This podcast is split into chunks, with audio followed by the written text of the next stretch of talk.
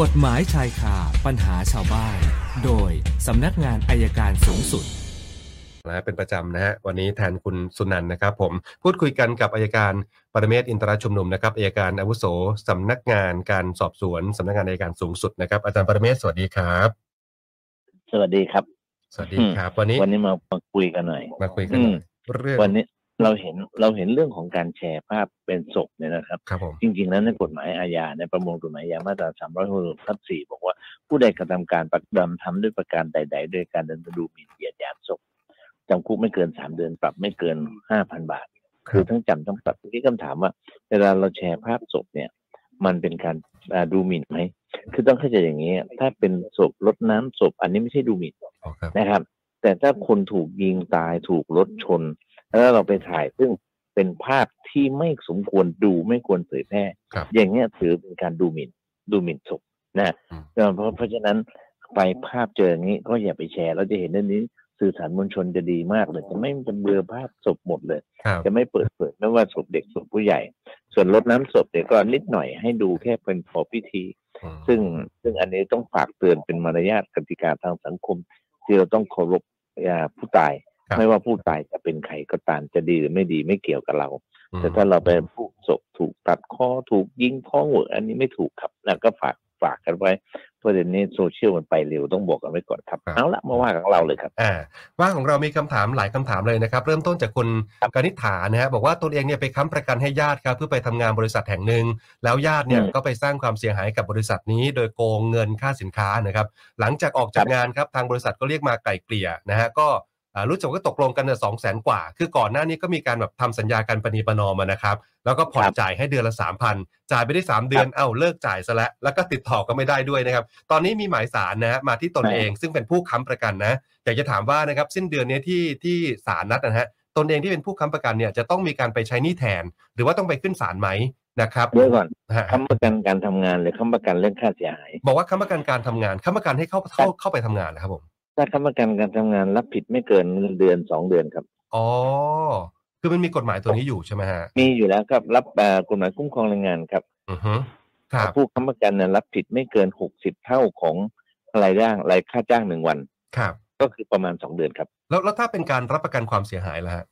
ก็เต็มจำ นวน เอาเต็มจำนวนเลย คือเราไปตอนที่เขาตกลงชดใช้ค่าเสียหายแล้วเราไปเซ็นยอมรับตรงนั้นเราต้องรับเต็มจำนวน ครับ แต่ผู้ค้ำประกันรับแค่ไม่เกิน 60 วันของค่าจ้างหนึ่งวันครับ อ๋อครับผมมีมีมีเพิ่มเติมอีกนิดนึงจากคุณกนิษฐานะฮะอาจารย์ก็บอกว่าจะไปยืนแบบอ่าตรงคอกหรือว่าไปแค่นั่งในห้องเพื่อไกล่เกลี่ย หรือว่าท้ายที่สุดแล้วควรจะหาทนายอ่าประจำตัวไปดีอะไรอย่าง ไม่ เงี้ย นะครับ ไปคนเดียวก็ได้ครับ อ๋อ เราบอกตามกฎหมายเรารับผิดชอบไม่เกิน 60 วัน ครับ แต่ก็เอาจากผู้เอาจากเอาจากลูกจ้างให้เสร็จก่อน อือฮึ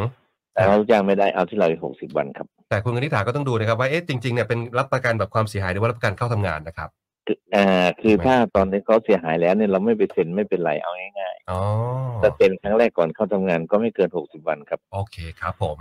คุณรัตนะนะครับบอกว่าเมื่อ 10 ปีที่แล้วครับตนเองนี่เป็นหนี้บัตรเครดิตจำนวน 20,000 บาท ปรากฏว่าเมื่อเดือนที่แล้วนะครับมีบริษัทอ่าที่ซื้อหนี้ต่อไปเนี่ยนะได้มีการมาทวงหนี้นะครับแล้วบอกว่าจะฟ้องร้องตน ก็เลยสอบถามว่าหนึ่งการที่บริษัททวงหนี้นะครับมาซื้อหนี้ต่อเนี่ยจากธนาคารเขาเนี่ยรับซื้อกันอย่างไรครับผม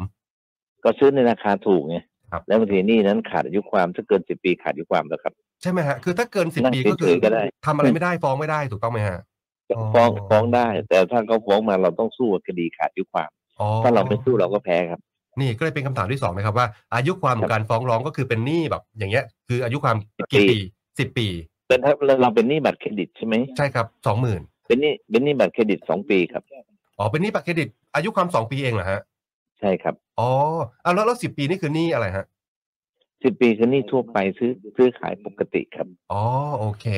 นะคุณรัตนะนี่น่าจะเข้าใจนะเป็นหนี้บัตรเครดิตด้วยสองปีเองนะครับนี่ผ่านไปสิ แต่ บ ถ้า ปีละ แต่ถ้าเขาฟ้องมาต้องไปสู้คดีนะว่าหนี้ขาดอายุความ อ่าครับผมอ่าคำถามที่สามนะครับ คุณธเนศนะฮะบอกว่ามีหมายสารมาคดีรถจักรยานยนต์ค้างค่างวดอยู่แปดเดือน ตอนนี้รถจักรยานยนต์ยังอยู่ที่เราครับผมยังไม่ได้คืน ถามว่าแบบนี้นะครับ เราต้องมีการคืนรถไปก่อนหรือว่าไปที่ศาลก่อน เพราะว่าศาลนั้นวันที่ ไป ยี่ ศา สิบ ล เอ็ ก่ ด อน พยครับ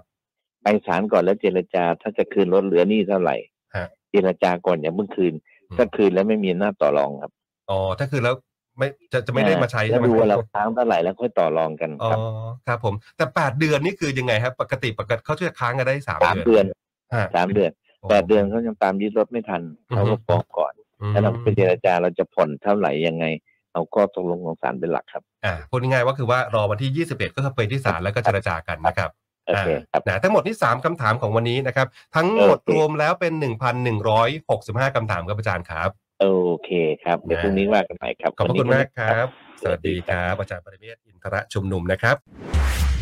กฎหมายชายคาปัญหาชาวบ้าน โดยสำนักงานอายการสูงสุด